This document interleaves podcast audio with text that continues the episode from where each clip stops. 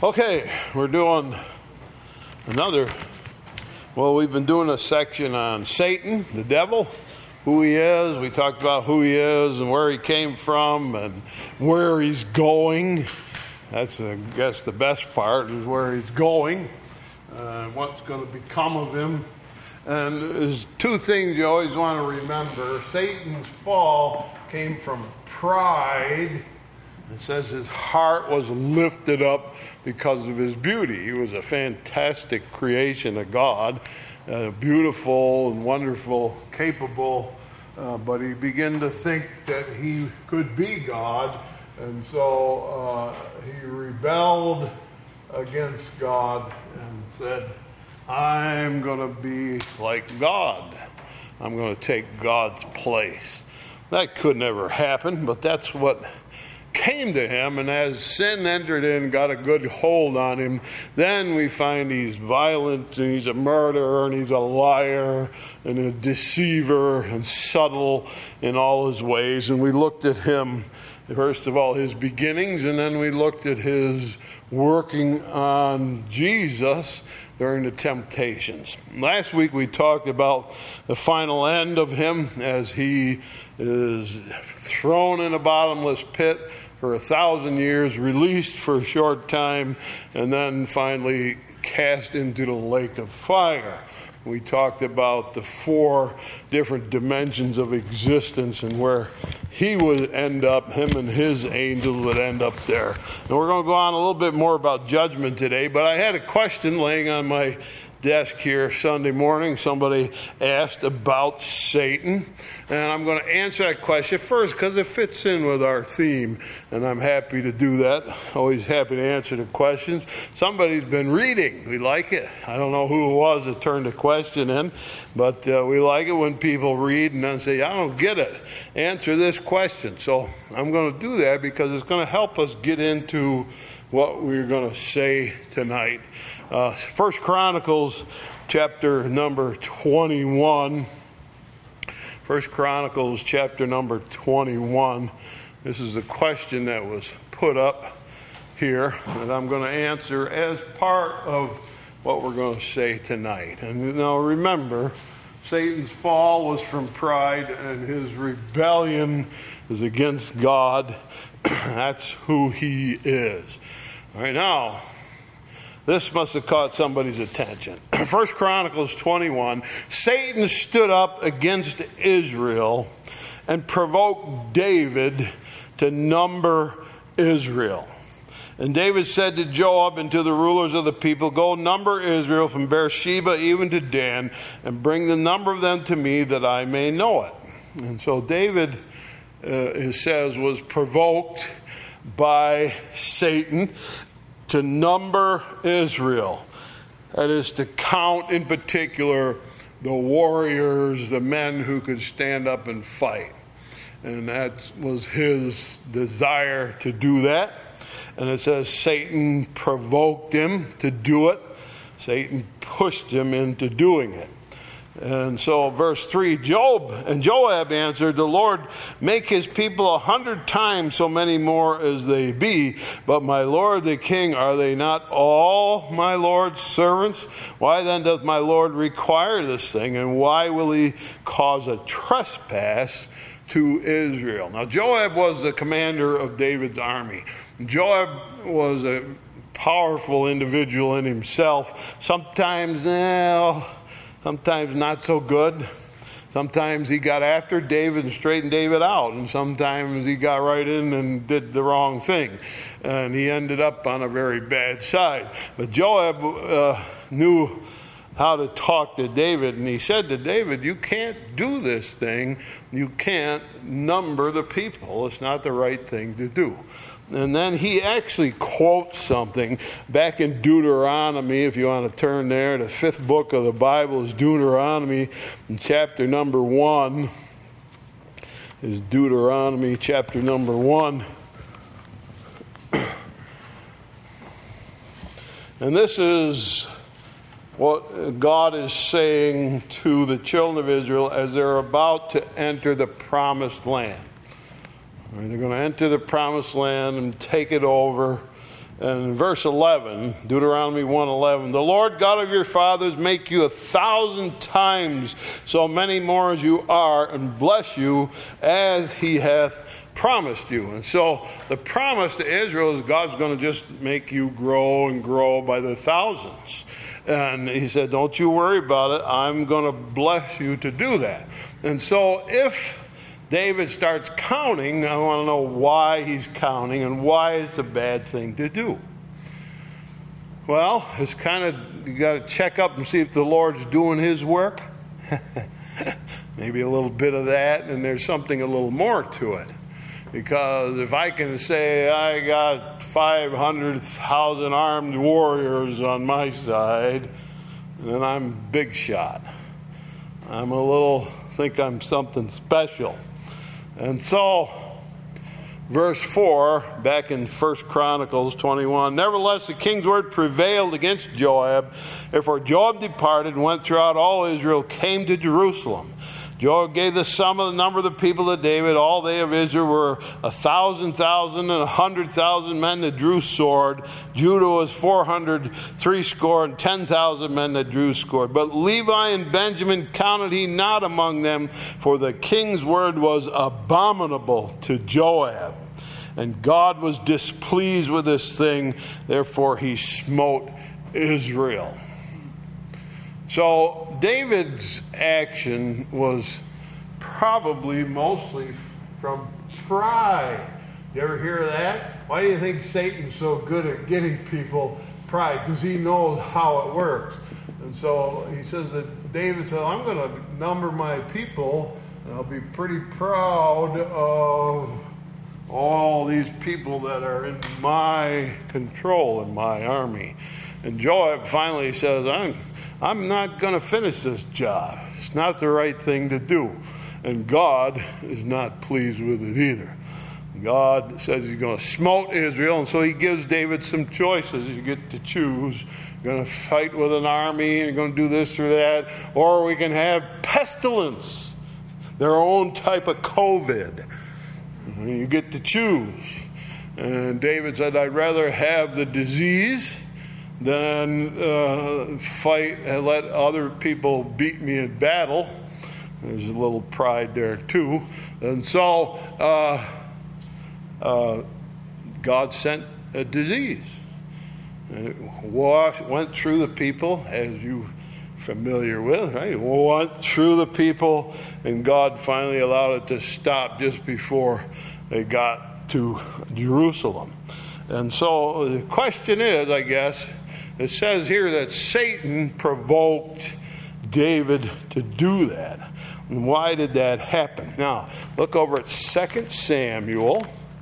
2 Samuel, chapter 24. We have the same story, but a very different introduction.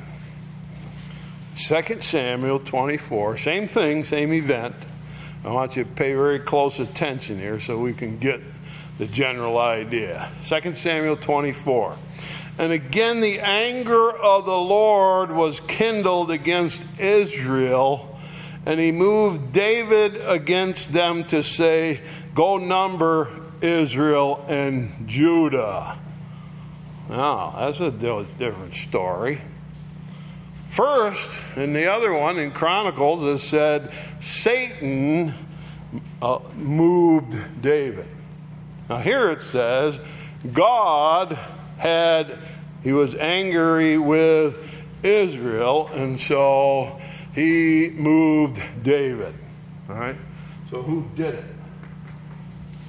Satan or God? It says both of them right? That both of them did it. Well, we got to pay very close attention. It says God was angry with Israel. God was angry with Israel. And when God's angry with us, He has to do something to chastise us, to correct our behavior. so Israel was ignoring God and doing what they felt like and they kind of got their lead from David. who also was doing what he felt like. And so God steps in and says, Go ahead, Satan. I will allow you to move, it said, David. So God allowed Satan to move David. And you say, You mean God's letting Satan loose and telling him, get after this one, get after that one? Well, there's a very specific reason. Because David happened to be movable, if you will. there's a weakness in David. There's a weakness in David, and he has led the nation in sort of a poor way for a while. And so he's got this weakness. And so uh, God needs to chastise, he's going to chastise the whole country for their lack of fire. And Satan is allowed to move on David to push him in a direction that he was headed anyway. He was going that way anyway. All right? And so Satan is a tool in God's hand. You see him as a tool in God's hand because David had a natural bend in his character, uh, which was uh, rebellion. And so he's proud. There's pride up there. And he tends to rebel. And there's that. And so David is doing the same thing, and he's rebelling. God said, You don't need to number my people. You never need to go count my people, because I promised you I was going to increase them thousands by thousands. The nation had grown and was a good sized nation by that time. And uh, the, God said, I took care of you. There's plenty of you there. I blessed you. You don't need to count. So you have a number, all right? And so God is bringing chastisement. Satan is just a tool in God's hand to chastise David. And the prophet Gad comes along and says, Look, you know, God's going to give you three choices. You messed up, and you get to make one of these choices. They're all bad, there's no good choices. Because when you go against God, you don't get good choices. You've got to pay for what you have done. Right? And so the point is, there's a day of judgment. Satan rebelled, and we go to Adam. And I told you that the Bible says Eve was deceived by Satan, but Adam was not deceived. Now, if Eve was deceived, she was fooled into believing Satan's lie that the fruit of that tree was going to be good and enlightening to your mind. She got fooled, but not Adam. says he was not deceived. So if he rebelled, he did it with his eyes wide open. He knew he shouldn't do it, and he did it anyway. So, what comes to us as Adam's children? We have a natural rebellion born into us. There it is coming out in David. So, that brings us to what we want to talk about today. Uh, God cannot allow rebellion. You say, well, it seems like the world's full of it now. That's right. God, we showed God being patient with people giving them time to repent. He said, Well, they don't look like they're repenting, but they got time. They're given a choice, they got time to repent. But God, in the end, must take care of business. Everything that's unjust and evil is going to be taken care of. Right? Nobody gets away with anything. You say, well, the government does. No, they don't. They are not getting away with it. You think it looks to us like that. It's not going to happen. God is going to bring judgment to this world, and it is as sure a thing as we are alive. You're sitting here tonight, you can be absolutely certain that God is going to judge the world. He is going to make everything come out right. And that's what we're going to talk about tonight. Now, Satan, we talked about him being judged for his rebellion. We talked about a thousand years in a pit, in the bottomless pit, right? He's released and he goes out and he deceives the nation. Turn over to Revelations chapter 20, where we left off last week. Revelation chapter 20.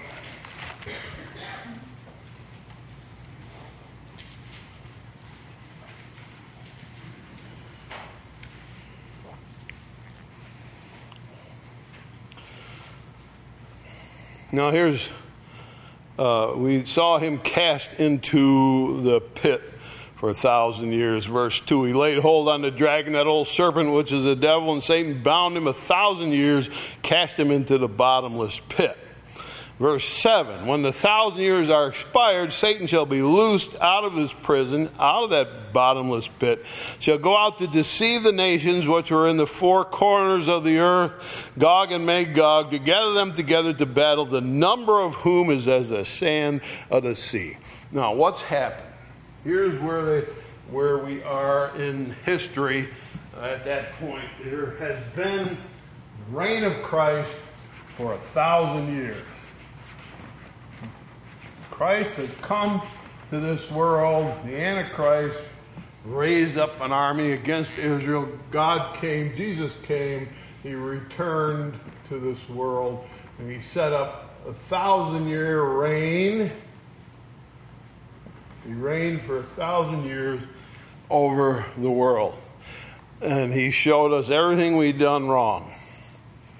Man, we could use him today right? You'd like to have him come today and say, Show us. Show us how to do it. Show us what to do. And he will really change the world when he reigns. Because all the weapons are going to beat, be beaten into plowshares. There'll be no more war anymore for a thousand years. No one will ever raise a gun or a bomb or a sword. Uh, the animal kingdom has a stress pulled out of it so that the lions can lay down with the lambs and children can play with poisonous snakes. And uh, the knowledge of God is spread through the whole world. Everybody has learned about God, and Jesus is controlling the government of the whole world for a thousand years. You say, man, that must be something. You betcha. What a time, right? When it's over, Satan gets a chance, okay? I'm going to let you out for a few minutes. And before you know it, he's convinced half, three quarters of the world to rebel against God again. And they move on the, the city of Jerusalem. It says, How many? He says, countless numbers like the sands of the sea. So you ask yourself, you watched Christ reign for a thousand years. You watched him take all the confusion of this world, wipe it out, fill the world with the knowledge of God. And then what did the humans do as soon as they got a chance? Rebelled. They rebelled. You think it's hard to imagine. You say, why? Couldn't you look at Christ's kingdom and say, this is the way it's supposed to be? No. They rebelled big time at the end. Satan came out of that thousand years, out of that pit. He's released, and he led three quarters of the world in, in a rebellion against God. Just like that. So it seems that one of the things you understand about that thousand years, it's not a remade world. It's this world, just like you're seeing it today. Christ will come into this kind of world and take over and just start legislating and changing the way things work. And he will take this world with these kind of people in it and make a kingdom, a millennial kingdom, we call it a thousand year reign, and it'll become a wonderful place under his leadership and guidance. All right, and so it's a thousand years, and people rebel. It's this world, it's not any remade world, it's this world. There's only one thing that's going to be different about it. Uh, well, God will allow life uh, because He'll understand medicine. We don't. We don't get it. We can't figure out COVID. All right, nobody can figure out what to do with all that. Uh, he'll understand medicine and he will set it straight so that uh, it'll say that when you're 100 years old, it says in the millennium, you'll be considered a child. Now, if you're 100 years old now, you're an old coot, right? You're 100, you're an old timer, right? But in the millennium, people are going to live and live and live because God's going to fix things and help us to understand medicines and all sorts of things. And so people are going to live a long time during the uh, millennium. The age uh, of people will begin to expand. Now, in the beginning, right, Adam and Eve were made, they were living a thousand years. People were living a thousand years. Humans took over the world, and the lifespan got shorter and shorter went down to 120 years, and then it went down to 70. Where we're a little bit over that now only because of uh, modern medicine, uh, but not much else. So, uh, uh, you know, the, lifespan shortened. Christ comes, He makes everything right. It's kind of going to be like the Garden of Eden. He's going to make the world like the Garden of Eden, and then people are going to start to live longer and longer. And so there will be some things different, but basically, it's this world taken over by Jesus and being run. Now, we want to talk about then, uh, after that thousand years of prosperity and peace and the knowledge of God, the world rebels and that takes us down to uh, verse 4. Let's look at chapter 20, Revelation, verse 4. I saw thrones, they sat upon them, and judgment was given unto them. And I saw the souls of them that were beheaded for the witness of Jesus, for the word of God, which had not worshipped the beast, neither his image, neither had received his mark on their foreheads or on their hands. And they lived and reigned with Christ a thousand years. But the rest of the dead lived not again until a thousand years were finished. This is the first resurrection. Blessed and holy is he that hath part in the first resurrection. On such the second death has no power. They shall be priests of God and of Christ and shall reign with him a thousand years. So, we have two resurrections described in the Bible. The first one, he calls it the first resurrection. And uh, that, he said, if you're part of that, that's a really good thing. You will be here.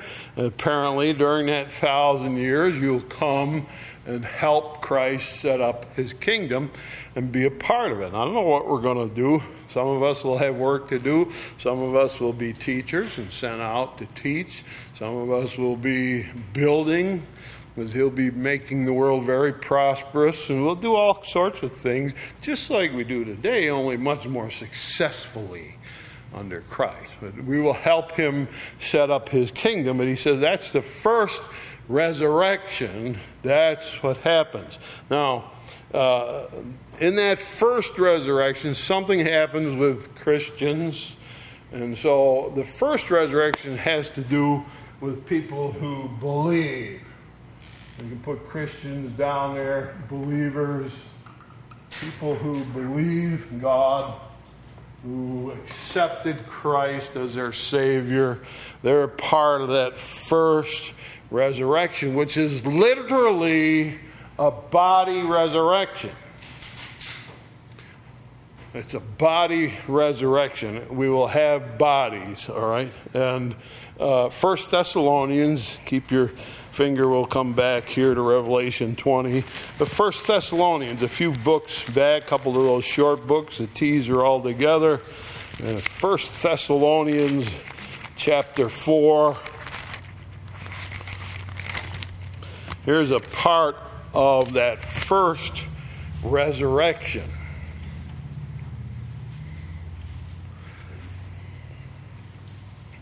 First Thessalonians chapter 4 verse 13.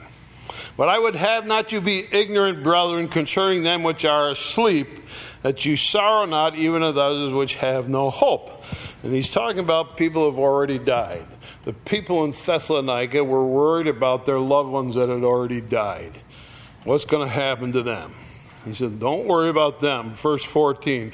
If we believe that Jesus died and rose again, even so, them also which sleep or have already died in Jesus will God bring with him. For this we say to you by the word of the Lord, that ye which are alive and remain to the coming of the Lord shall not prevent them which are asleep. For the Lord himself shall descend from heaven with a shout, the voice of the archangel, and the trump of God, and the dead in Christ shall rise first. And we which are alive and remain shall be caught together with them in the clouds to meet the Lord in the air. So shall we ever be with the Lord. Comfort one another with these words. So he says there's a moment in time when God returns, when Christ will blow this trumpet. And you'll hear it, we'll hear it. And he says at that moment, when he does, the people who have already died who believe in Christ will resurrect. That means they will come out of their graves, if you will, uh, and be given back a body.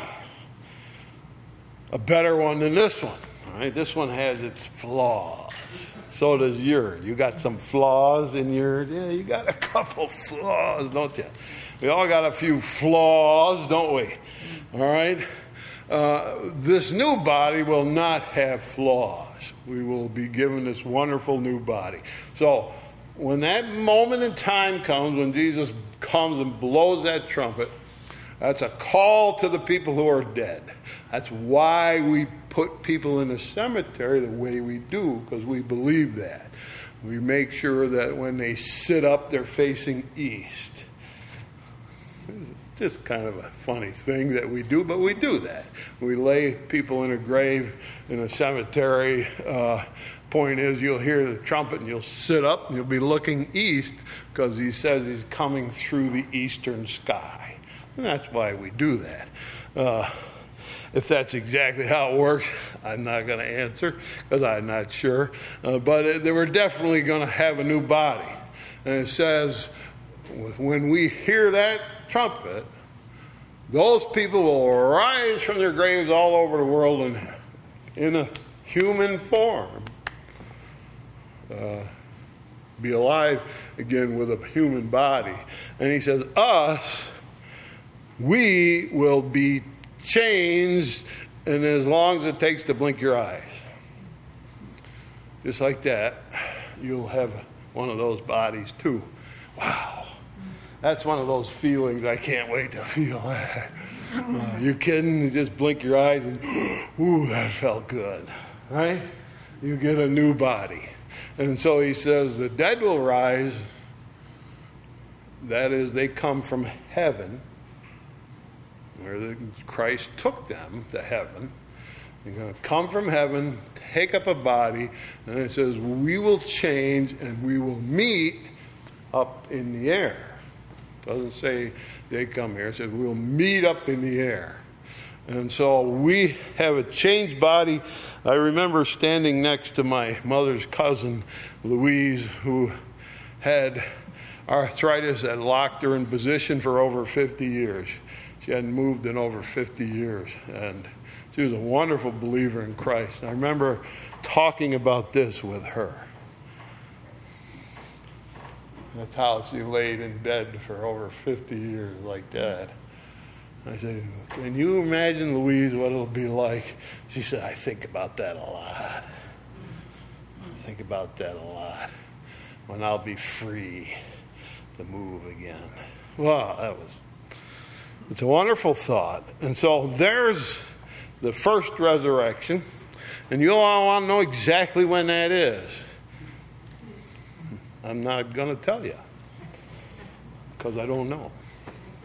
A lot of people have very definite opinions about that.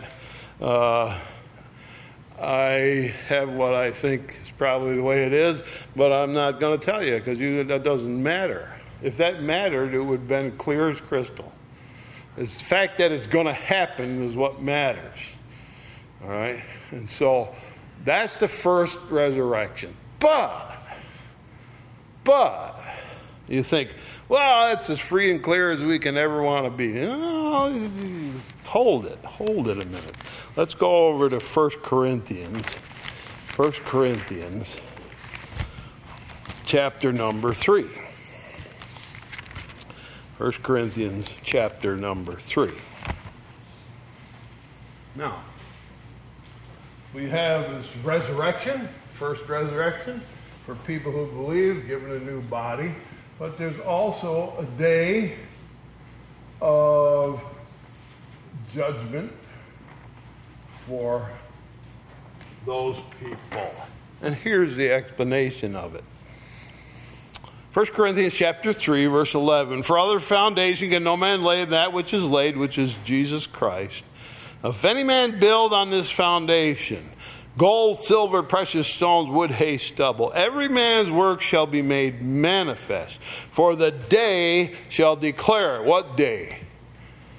That day when we come to that first resurrection, because it shall be revealed by fire. Fire shall try every man's work of what sort it is.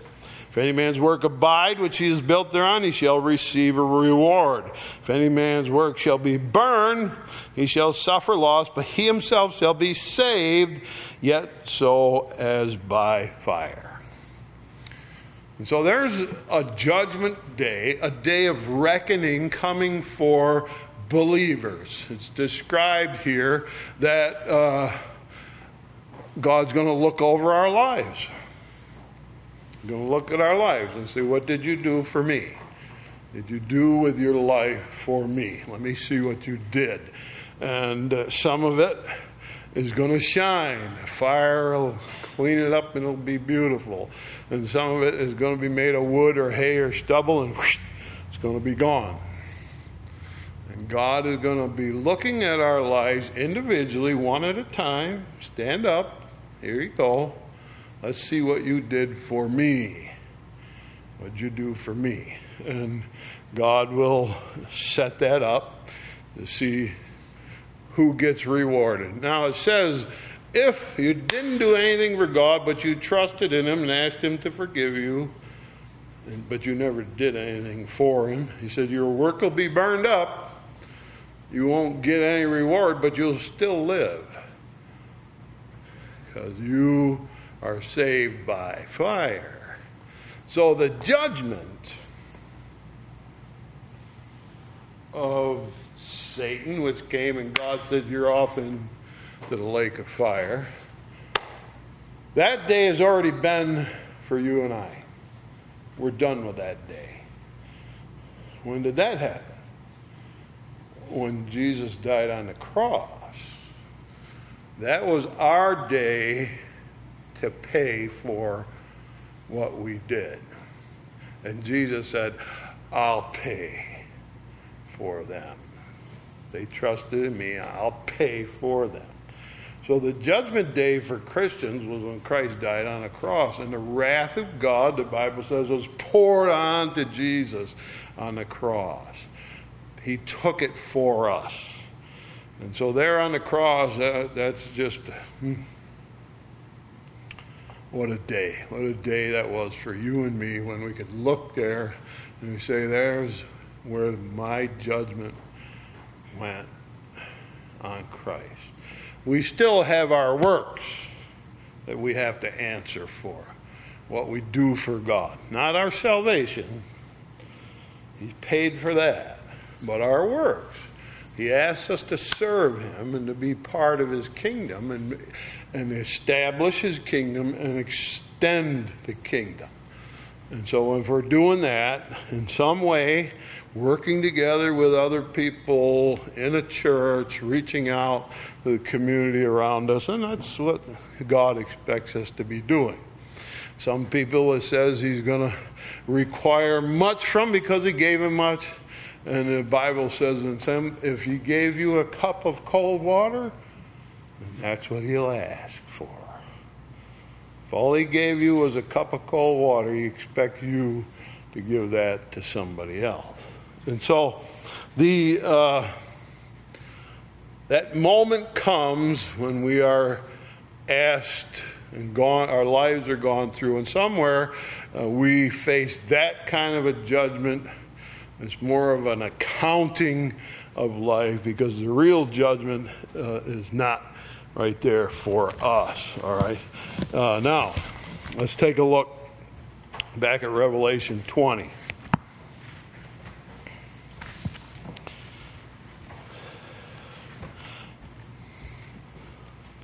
Satan was released, he deceived the world. In verse 9, and they went up on the breath of the earth, and compassed the camp of the saints about the beloved city. Fire came down from God out of heaven and devoured them. It's very simple. The people who rebel against God, that last moment in history, wiped out. Devil deceived them was cast in the lake of fire and brimstone where the beast and the false prophet are and shall be tormented day and night forever and ever. Now comes the next moment in judgment. I saw a great white throne, him that sat on it, from whose face the earth and the heaven fled away there was found no place for them. Now, whose face are they afraid of? Jesus. Jesus' face. And Jesus himself described it. He says, When the day comes, when I come to sit as that judge on that white throne, that's Jesus himself. The Father does not sit on that throne, nor the Spirit. Jesus is allowed to judge the whole human population. He does it on that throne. All right? And when they see him coming, they're terrified. They better be terrified because it says there's no place found for them, there's no escape. Verse 12 I saw the dead, small and great, stand before God. The books were open. Another book was open, which is the book of life. The dead were judged out of those things which are written in the books according to their works. The sea gave up the dead which were in it. Death and hell delivered up the dead which were in them. And they were judged every man according to their works. And death and hell were cast into the lake of fire. This is the second death. And whosoever was not found written in the book of life was cast into the lake of fire. So we have a second resurrection second rising, and this is all the people who rebelled. From Cain to the last ones that were devoured there with the fire of God. All of them now got to stand and give account at the white throne, and they and they come from everywhere. Wherever they have died and gone, they have gone. Now we said last week there's four dimensions. There's heaven, God's throne. There was hell, which we call Sheol, which was a place of the dead. On one side were forgiven saints, on the other side were uh, the rebels against God. Okay? And then there was the dimension of the air, where Satan moves about, and then the earth, the dimension where we live in. And so, when God calls to this white judgment throne, now you remember, when Jesus rose from the dead, he descended down to the place of the dead. It says he took captivity captive, or that is, he took the people who were forgiven under the blood of Christ and moved them out of that place to heaven. The rebels are still there to this day. They are still in that dimension to this day, tormented in a certain way. They will be called out of hell. So it says death and hell, which is this place, is emptied out, and they're brought up to the great white throne, judgment throne of God. And he will read the story of their lives, every opportunity they had to believe and rejected, and then he will open the book of life, and their names won't be in it, and they will be cast into the lake of fire along with Satan. The lake of fire. So that's the entire judgment of the whole human population. Believers were part of the first resurrection. They escaped that. All right? They were okay because Christ on the cross took care of their judgment day. This is a judgment day for everybody else. That's why I said nobody got away with anything. Nobody got away with anything. Nobody murdered or anything else and got away with it. If you murdered somebody, you're going to answer for it that day. Or you could ask God to forgive you and Christ would pay for it. You could do that. Christ would pay for it. Isn't that something? You could pay for that.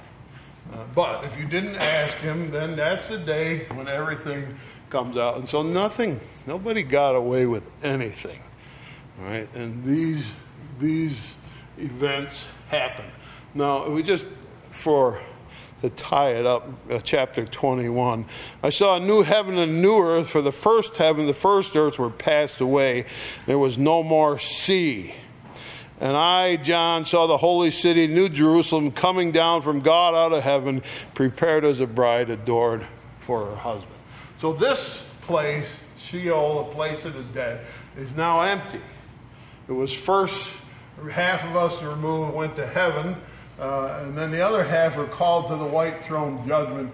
So that place ceases to have any use. That dimension of existence is no longer needed, it's gone heaven and earth are going to come together. So he says, I saw a new earth, and heaven came down onto earth. So this these two dimensions that have been separate dimensions become one dimension. Heaven comes down to earth. No longer a need for the sun on earth. No sea anymore on earth. And there is one thing that God does to kind of clean things up. Uh, Second Peter, back a few pages to Second Peter, uh, God uh, takes us out of here just for a minute and says, "Watch this. I'm going to clean the mess up." Second Peter, uh, chapter three Verse 10 The day of the Lord will come as a thief in the night, when the heavens shall pass away with a great noise, the elements shall melt with fervent heat, the earth also and the works that are therein shall be burned up. Seeing then that all these things be dissolved, what manner of persons ought you to be in all holy conversation and godliness, looking for and hastening unto the coming of the day of God, when the heavens being on fire shall be dissolved, and the elements shall melt with a fervent heat. So God's going to clean the place off. You think you look, go down New York City and say, What are you going to do with all this? You're going to melt it all. Right? Anything that's humanly built at that time will be wiped off with fire. So your house and mine isn't going to last into the new world, all right? Mine may not make it, you know, the next century. Uh, you know, thing, things are falling apart down here, and God's going to clean it up. He's going to clean the world up with fire. He's going to, he's going to uh, wipe out human uh, buildings and human everything melt those things. And it says the heavens too are going to cease to be because the, exist, the existence of the earth in the time space continuum dimension that we live in, part of that is the stars and the sun and the moon. That's in our dimension. You could travel there if you could get there. You won't, but you could. It's still in our dimension. All right? But those are going to disappear because the Bible says you don't need them anymore. Because when Christ comes down to earth, he's light enough to light the whole world. And it said there's no need of the sun, Jesus will be the sun. So they're going to melt the world, clean it off, remake it. So you and I are going to be, get to be eyewitnesses of another creation.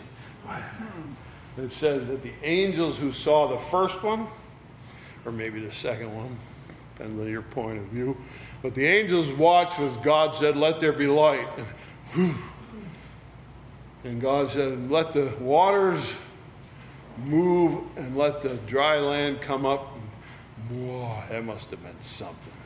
These huge mountain ranges, the earth's crust cracked. These huge mountain ranges, like the Rocky Mountains, came up out of the water, and the water went rushing down. And it said the angels watched it and shouted for joy. Oh, look at that. And then he said, Let's make it all green with plants and trees. Whoosh! And it all turned green. And they shouted for joy. He said, Let's put a few things in the ocean, shall we? And he put everything from goldfish to great big whales and sharks. Whoosh! There they were. The oceans were teeming with life. Now let's fill the world with life. And he filled the world with life. Then finally he said, It's time to put a man and a woman. And he put a man and a woman down there. And it said, this, The angels shouted for joy. You and I are going to be eyewitnesses of that someday when God recreates the new world after he burns off the trash that we've left on this world.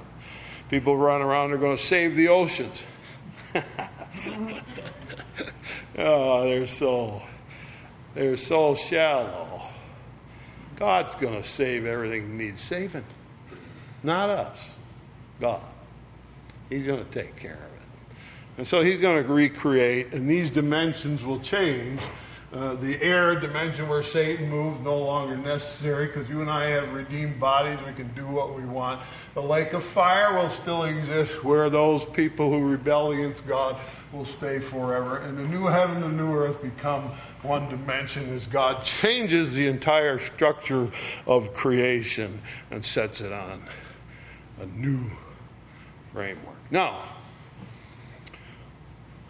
Jesus is trying to communicate to us about judgment.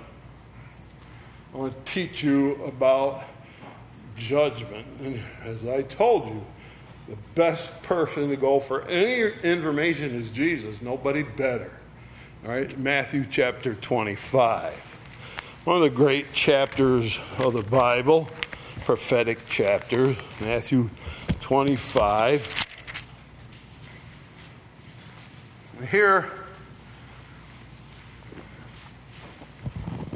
Jesus describes Judgment Day. And it's Judgment Day, not really like we've described here, but it's, I would say, if he's describing Judgment Day, he's describing the way he thinks and the way we got to figure out how to think this way. All right? And when he judges, he always judges fairly. And Jesus' point of view, as he's about to show us, is here's the thing you haven't figured out yet how this works. I like the way Jesus works here. Let's take a look now. Matthew 25, verse 31. Son of Man shall come in his glory, and all the holy angels with him. Then shall he sit on the throne of his glory, and before him shall be gathered all nations. He shall separate them one from another, as a shepherd divideth his sheep from the goats. Shall set the sheep on his right hand, the goats on his left hand. We're the sheep. We're in the first generation the first resurrection. The goats are in the second, in the white throne judgment. People who rebelled. So they're separated. Their judgment doesn't come together, they're separated. All right? He says, now let's talk about this sheep.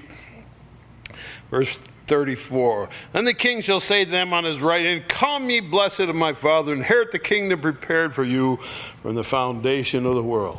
Come to this new world that I'm going to make. For I was hungered, and you gave me meat. I was thirsty, and you gave me drink.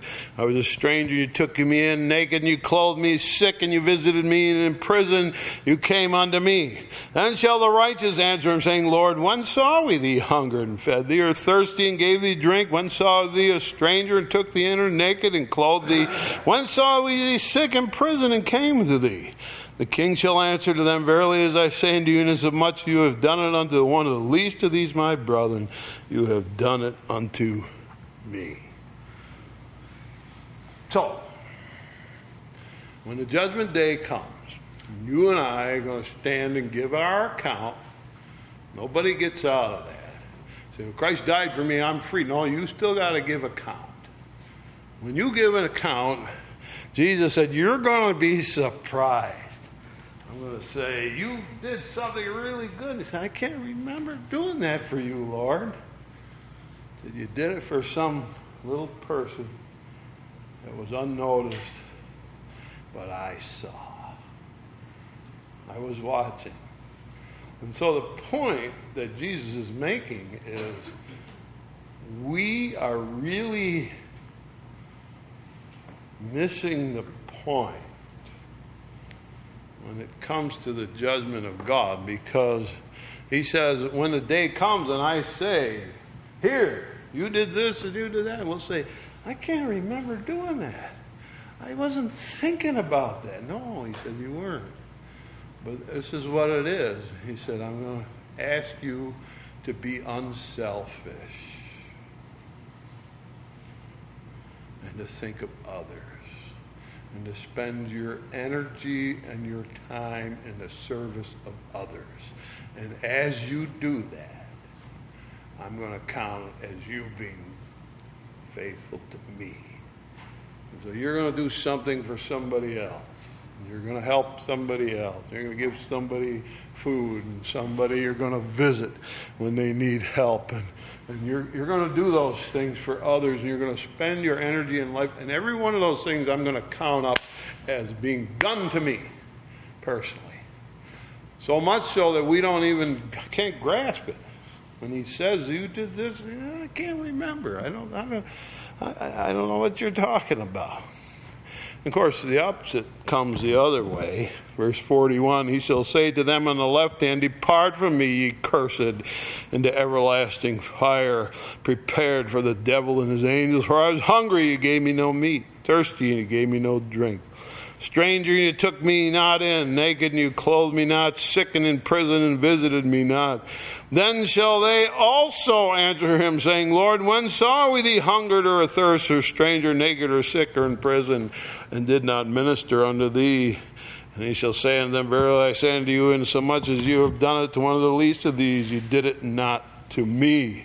These shall go away to everlasting punishment, but the righteousness to eternal life. So, what Jesus is trying to communicate is that in the judgment day, there are things that he weighs very heavily that we don't even think about. We don't think about those in judgment. He's weighing them very, he's put a great weight on what we do for others. And so that the primary force driving our choices of living is are we going to be selfish or not? Jesus is trying to say. Are you going to give for others or not? Is it going to be for yourself? Are you going to give for others? That's how he's looking at judgment. And that's why he describes it to us here, because he wants us to grasp something that we'll be surprised at what God was watching and weighing and considering to be important. Self centeredness not a part of what God wants to do. So, um, Matthew 7, as we finish up tonight, Matthew 7.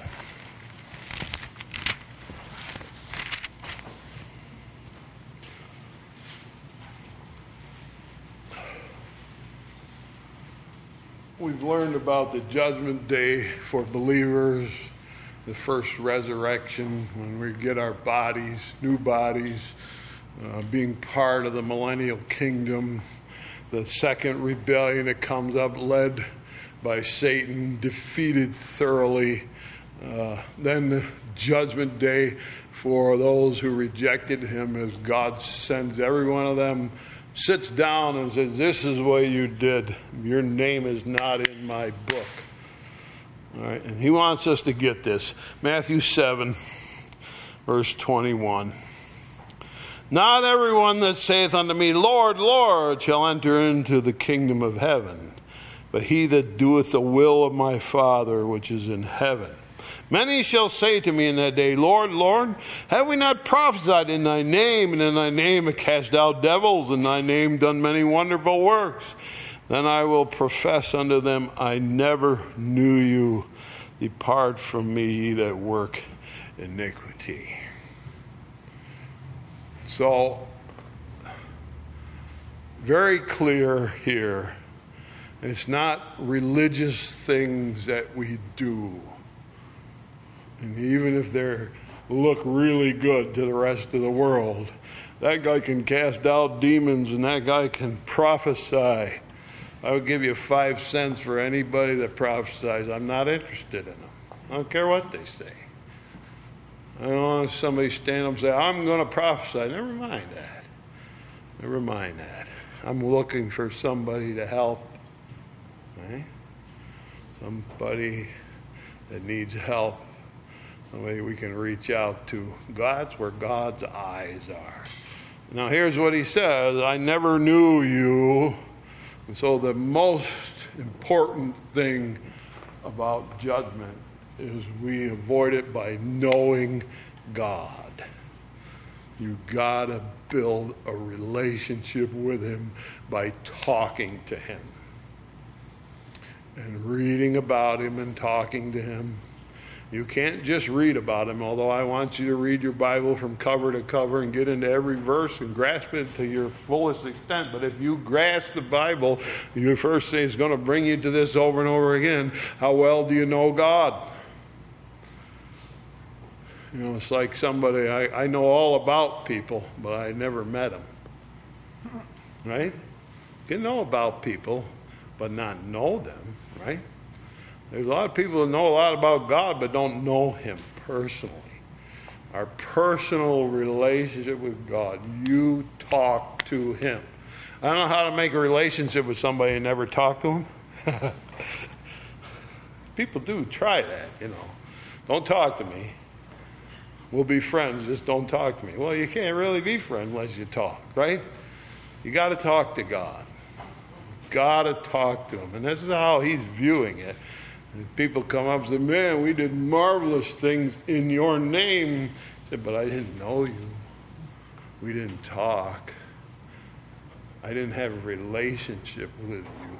That's what we want. So that's really uh, the way to handle the judgment day that's coming. Know that we're going to give answer for what we've done. Understand that we give answer for what we've done. But God will not allow anything to be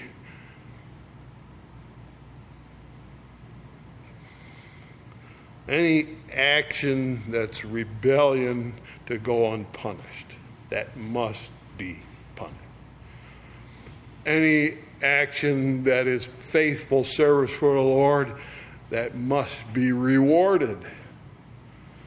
So you get rewarded or punished. One or the other. That's the way the judgment of God is. And God doesn't want to judge sinners. There's no pleasure in the great white throne when God's sending them off. Tell them, I never knew you. Cast them into the lake of fire. God doesn't get one ounce of pleasure out of that. It breaks his heart. But he can't be a holy, just God and just turn his back on that. Let people do what they want. So don't worry about this world and you're looking out across and you say, oh, this is so backwards and upside down. How's it ever going to be right? He's going to fix it. He's going to fix it. It'll never get beyond his ability, and everyone must give an answer to him. He personally will be speaking to each person someday. That kind of makes me shiver a little, but I got to get busy, right? Make sure I do everything in my power so that when I'm standing there, I can say, I did everything I could. That's what Jesus says. That's what you want to be able to say when he says, when you have done. Make sure that you can say to God, I did everything I could. That's what we want to say. All right? So the judgment of God, we'll go on a little bit more next week. Thank you.